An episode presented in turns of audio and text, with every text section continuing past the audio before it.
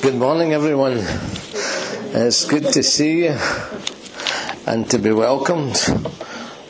I'm sorry we rushed off last week, um, but uh, we'll just pray together.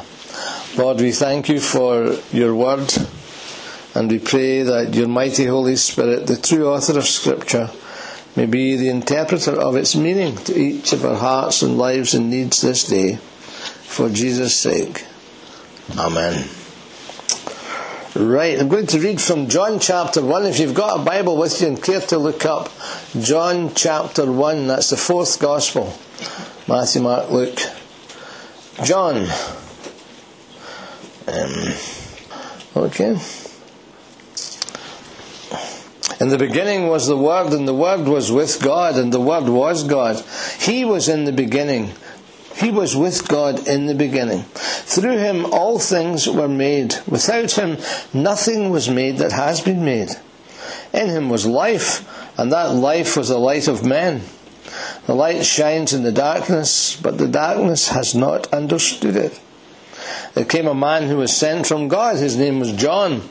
He came as a witness to testify concerning that light, so that through him all men might believe. He himself was not the light. He came only as a witness to the light. The true light that gives light to every man was coming into the world. He was in the world, and though the world was made through him, the world did not recognize him. He came to that which was his own, but his own did not receive him. Yet to all who received him, to those who believed in his name, he gave the right to become children of God. Children born not of natural descent, nor of human decision, or a husband's will, but born of God. The Word became flesh and made his dwelling among us. We have seen his glory, the glory of the one and only who came from the Father full of grace and truth. That's one of the most wonderful passages in the whole of the Bible. Now, this week they're celebrating a death. Uh, Nelson Mandela has died. The Christian church in this season is celebrating a birth.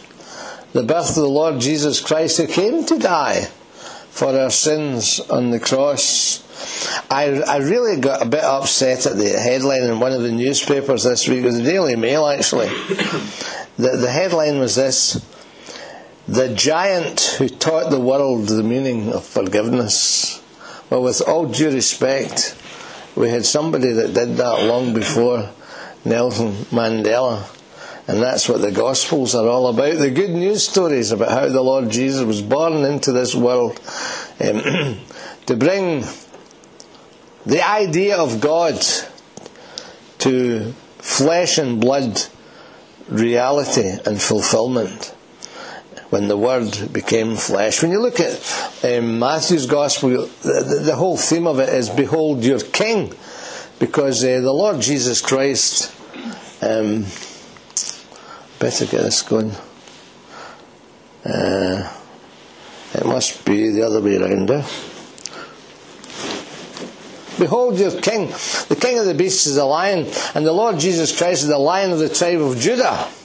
And he's presented in Matthew's Gospel around a, a series of proof texts with a, a common introduction that it might be fulfilled which was spoken by the prophet, by the Lord through the prophet, saying.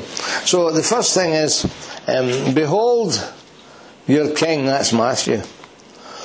And then you look at Mark, Behold the man. And Mark, the Lord Jesus Christ is presented as the Son of Man. And a lot of good sayings in Mark about the Son of Man. The Son of Man, Mark 10:45. He didn't come to serve, uh, to be served, but to serve and to give his life a ransom for many. Behold the man. Now you look at Luke's Gospel. Behold my servant. The Lord Jesus Christ fulfills the servant motif of the Old Testament um, prophesied by people like Isaiah. And the two creatures of service here are the ox and the lamb. And he fulfills both of these. But by the time you get to John, John's gospel is Behold your God. Behold your king. Behold the man. Behold my servant. Behold your God. And uh, in art and sculpture down the centuries, each one of the gospel writers has been uh, pictured in this way. Uh, the lion is um, linked with Matthew, and the man is linked with Mark, and uh, the the ox or the the, the, the lamb is linked with Luke, and the eagle is the one that's linked with John because the eagle can soar above and give a panoramic, have a panoramic vision of everything that happens. And John's that kind of gospel. Matthew, Mark, and Luke, they belong together. They're called the synoptic gospels. You ever heard that one? It means the seen together gospels. It seems as if they form their pattern around a template or framework of events. But John stands out differently from that. John lived till he was an old, old man. Um, provided you accept the fact that the John who wrote this gospel and the John who wrote the letters and the John who wrote Revelation was the one and only John, and not a whole series of brilliant individuals called John, then um, you can accept that this this rugged fisherman, under the wonderful honing of the Holy Spirit, was able to write such a wonderful gospel as this. And uh, John um, is taking us to understand that this is your God. And by the time of John, the gospel writers had moved on a bit. And John was really, he was answering a question that was quite often asked, I'm sure. Did Jesus exist before his birth? How did he exist before his birth? Where did he exist before his birth? And the, the fact that the Lord Jesus Christ is presented in here um, in this wonderful passage that we read together earlier, it's cemented in the minds of the believers the fact that the Lord Jesus did have an existence before he came to be born in Bethlehem. Behold your God different ways of looking at John's Gospel. You can look at John's Gospel along the line of the I ams. We're always looking for pegs to hang things on, aren't we? Well, these are, these are pegs in John's Gospel. I am the bread of life. I am the light of the world. I am the good shepherd. I am the door. I am the resurrection and the life. You could hang your understanding of the gospel on these pegs on the I ams. That's one way of approaching John. Or else you could go through John and look at the miracle stories and see how the miracle stories are carefully and strategically placed throughout the gospel, starting with the, the, the turning of the water into wine in chapter 2 at the wedding feast in Cana. And in the New Testament, basically, there are three words for miracles. The first one, the Greek, they're all Greek words. Um, as you know, the New Testament is written in Greek. Uh, the first one, terata, means uh, acts of wonder, amazing acts, acts that are awe-inspiring. I remember once I was marking papers as an examiner for GCSE in the north of England, and I got papers from a place called Bootle near Liverpool. And the question, it was a, a, the paper was on religious studies, Mark's Gospel, and the question was, what did the disciples say when they saw Jesus stilling the storm? And this people wrote, wow. I, wanted to give them the mark for that. Because the wow factor in miracles is very true to the word terata. Acts of wonder.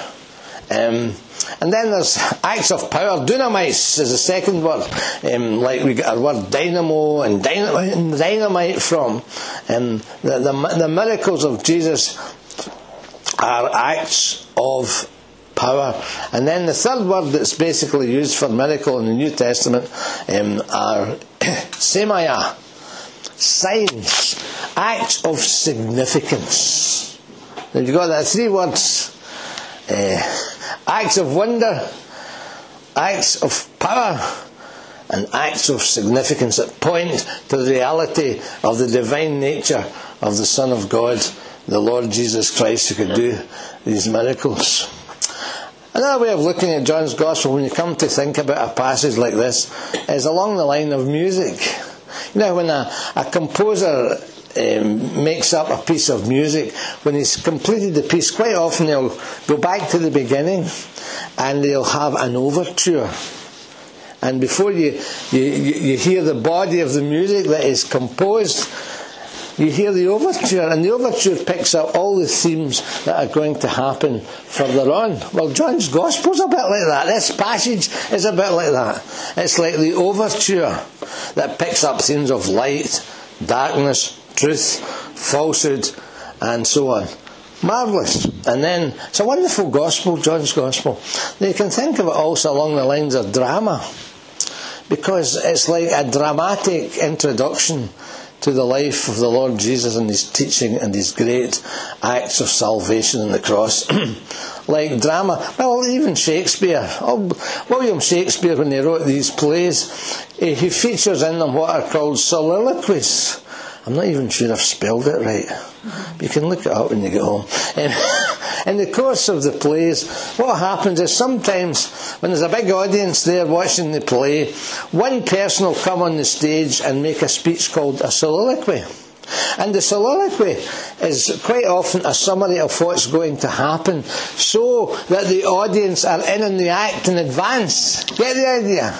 You know, like, uh, if I can go back in my mind to 1954, when I was preparing for higher English uh, in the Scottish Highers, we read uh, Henry IV Part 1. And the young Prince Hal there is, is being a bad boy, he's keeping bad company, and he's, he's telling them how eventually he's going to be a good boy. And uh, when he becomes a good boy, you'll be amazed, he says. Um, he says, um, I know you all and will a while uphold the unyoked humour of your idleness, yet herein will I imitate the sun which doth permit the base contagious clouds to smother up his glory from the world. He says, My reformation glittering o'er my fault, like some bright jewel on a sullen ground, is that which has no foil to set it off, you know. And uh, uh, what he does is he, he anticipates what's happening in advance. Are you with me so far? Right, okay, we move on. There's an Old Testament parallel um, to the book of John, the Gospel of John. It's the book of Job. You know, if you've read the book of Job, it's an amazing book in the Old Testament. It seems a timeless book. And the first, the opening chapters, it tells you about how all the sons of God had to appear before him. Um, they were on parade and in my cartoon type mind, please excuse me if it's irrelevant, I think, uh, irrelevant, um, I think God digs Satan in the ribs and says, Have you considered my servant Job? Oh, he's a good guy. Um, he loves me and he hates evil. And Satan says, ah, no wonder, look at all the stuff you've given him. You take away all his gear and he'll curse you to your face. God says, right on you go. And then the devil comes down and Job loses all his all the trappings of his rich life. He's the richest man in the Middle East. And then there's another parade. They're on parade again. And God says, Ah, he didn't curse me to my face. Have you considered my servant Job? And and uh, Satan's, I'll look at him. He's as healthy as anything. You touch him with some sort of disease, and he'll curse you to your face. So God says, right, okay, I'll give you permission. On you go. So what happens is here's the richest man in the Middle East, and he finishes up sitting on top of a pile of ashes, scraping the boils off his body with a piece of broken pottery. And he still doesn't curse God. And then to add insult to injury, three pals come and try and prove to him that he's done something evil for this to happen to him. And it's a whole investigation of suffering, isn't it, the book of Job? And then a fourth one, who's even worse than the first three, is after Job as well. And what has happened in effect is we have been let in on the act at the beginning. And then as the action unfolds, we are au fait with what is happening here. And that's what John's Gospel is all about. And that's what this passage is all about. Um, the wonderful way in which the beginning of the Word, where He was with God and He was God, um, unfolds when he becomes a human being. And the readers are told, in effect, this travelling rabbi, the Lord Jesus Christ, is God made flesh. And when you see all the things he does, and how he meets people and deals with them, and how he reacts to situations and deals with them, this is God made flesh. And we know about that because John has told us in the passage we read together at the beginning of this, under, this talk, right? Um, and very briefly, I don't have a lot of time, uh, and neither do you. Think of the distances he spanned. He came from heaven to earth. John tells us in the beginning was the Word, the Word was with God, the Word was God. He was with God in the beginning. He was very active and immanent in creation. Through him, all things were made. Without him, nothing was made that has been made. In other words, he's right at the heart of creation. He's the, he's the Lord of the cosmos, this Jesus, the Rabbi of Galilee. Um, and the whole story of the good news of the gospel it's a, a story downward, isn't it? It's a downward story. In fact, we've got it at him, haven't we? Down from his glory, ever living story um, the Son of God, He came. Salvation to proclaim. He came from heaven to earth. And so you've got the contrast. Well, I'll, I'll, point out two of the contrasts. He was with God, he was God, he was with God in the beginning. And he who was became, look down at 14, the word became flesh. Um, he started an earthly existence. This wonderful divine God man came to earth. He who was became. What a distance to cover from heaven to earth. And then the distances he spanned. He came from light to darkness, from the blazing glory of the Father's presence with the Holy Spirit. He came from light to darkness and, and the, from the glory of God to the, the sin cursed earth of ours, blasted and bleak through sin, to the darkness. He shone as the light. Well, John tells us about that. Um, he's talking about John the Baptist. He said he came as a witness to testify concerning that light, so that through him all men might believe. He himself was not the light he came only as a witness to the light. The true light that gives light to every man was coming into the world. And of course, the whole concept of the glory of God in Scripture is frequently associated with light phenomena. Lightning, the blazing sun, um, the flashing glory of God seen by Old and New Testament people. And remember when the Lord Jesus goes up to the Mount of Transfiguration and he's transfigured before them and his garments are shining like no laundry, launderer on earth could make them. From light down to darkness, occasionally shining through and shining through and join with that wonderful statement, I am the light of the world. He who follows me shall not walk in darkness but shall have the light of life. Is that how are you walking in the light of God today? Um, so he came from heaven to earth, and he came from light to darkness. And the distances he span, the Word of God. Now you think of what a word is. A word is the expression of a thought, isn't it? You know, an expression of a thought. Well, the expression of the idea of God is the Lord Jesus Christ. He was with his disciples one day, and Philip said to him, Show us the Father, and that's enough for us. And Jesus said, Have you been so long with me? It was probably about three years they spent with him at very close quarters. Have you been so long with me, Philip, and yet you haven't known me?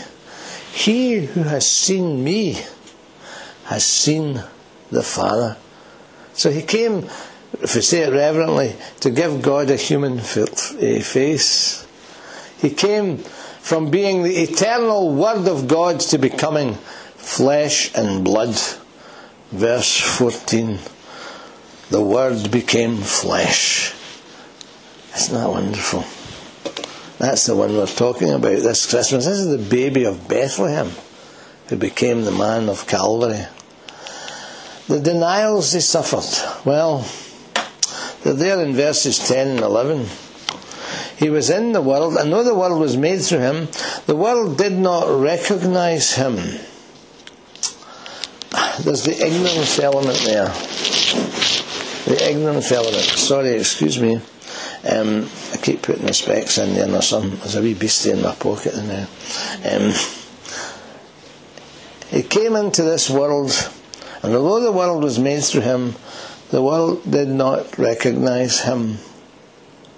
And that's true today, isn't it? By and large, they don't recognize Jesus. A lot of folk think of him as a swear word. I was playing golf with a guy one day. I drew this guy for a golf tournament, and uh, you know, just in the club. And this man was known as the professor. Said, why do you call him the professor? He's a big cuss man. He was a, a porter in the hospital. Why do you call him the professor? Oh, he's a professor of English language, they said. and the, the other name he got was John F, whatever his surname was, because every third or fourth word was the F word. And he cursed and swore and bl- sort of blustered his way through the round of golf. And at the end of it, he said to me, I suppose my language upsets you. I said, Well, John, I said, you opened up this subject, so you'll have to listen to me now. I said, first of all, I would put it down basically to lack of vocabulary. I said, but I'm going to say this to you, and I hope I don't offend you too much. I said, if you knew Jesus the way I know Jesus, you wouldn't talk about him like that. Oh, he went sky blue pink. You know, you should have seen his face. And he said, oh, I'm terribly sorry, Josh, you know. And it was a, he, he had a, a, strong church connection. Uh, but it was his tongue was really in a bad way, and folk today don't know who Jesus is. A lot of kids still think he's a swear word, you know. There's the ignorance element and there's the, the rejection element. Verse 11. He came to his his own things, his own the, the Jewish milieu and ethos and upbringing, but his own people, his own people, did not receive him, and that's true today, isn't it? By and large, we're not no longer a Christian country. For that's a Christian country. Well. Um, if you're born in a garage, that doesn't make you a car, and if you're born in a stable, doesn't make you a horse. Some folk, even if it were a Christian country, it still wouldn't be true, but it's far from being a Christian country just now. And they've rejected, and uh, the, acts of parliament that are coming out from time to time are rejecting Christian truth. And Jesus came and was rejected, and we shouldn't be surprised if we are rejected. You know, there's a cartoon I don't know if you ever read the Schulz cartoons about Charlie Brown. You know, there's a cartoon, places you feel out of place, you know. Um, some folk feel out of place in libraries, and some folk feel out of place in concert halls, and some folk feel out of place in football grounds. And they ask Charlie Brown, Where do you feel out of place? He says, The universe. you ever feel like that, out of place? Well, part of it surely must be the rejection of Christ and of Christ living in his people. We will not have this man to reign over us, they said in Jesus' time, and that's today's society as well. The denials he suffered. There's a wee word up at the top. The differences he sustained. The differences he sustained. Verses 13 and 14. First of all, note the brevity of his life. Um, he was the eternal Son of God, but he contracted himself to a human life. And they worked out how old he was roughly when he gave himself on the cross. Luke tells us he was about 30 when he began his public ministry, and they've dated the festivals mentioned in the Gospels, and they've come to the conclusion the public ministry of the Lord Jesus lasted about three years.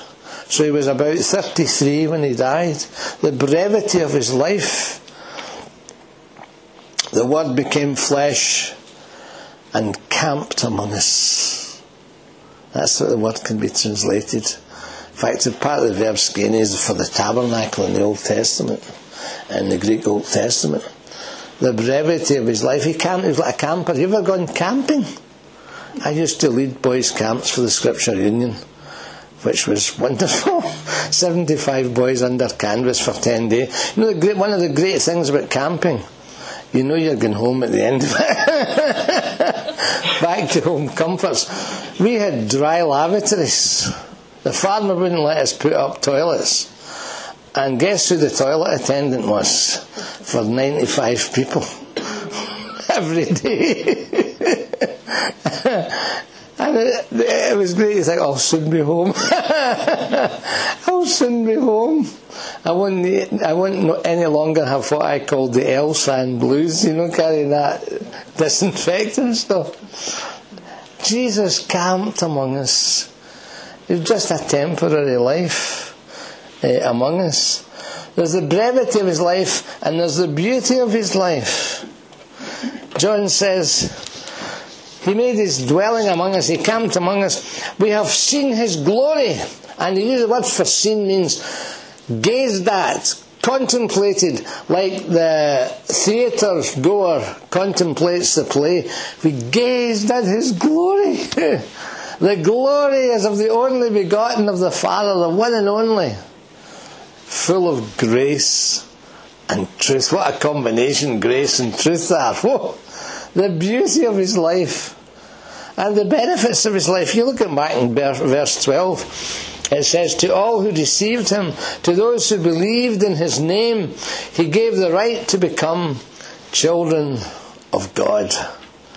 And that's a wonderful word, right. It means legitimate authority from the highest possible source, given by God. That God could accept people as Christians, yins that belong to Christ people who've believed into Him, who believed upon Him, who've moved towards Him in all our needs, and we get two things a new name. That's wonderful.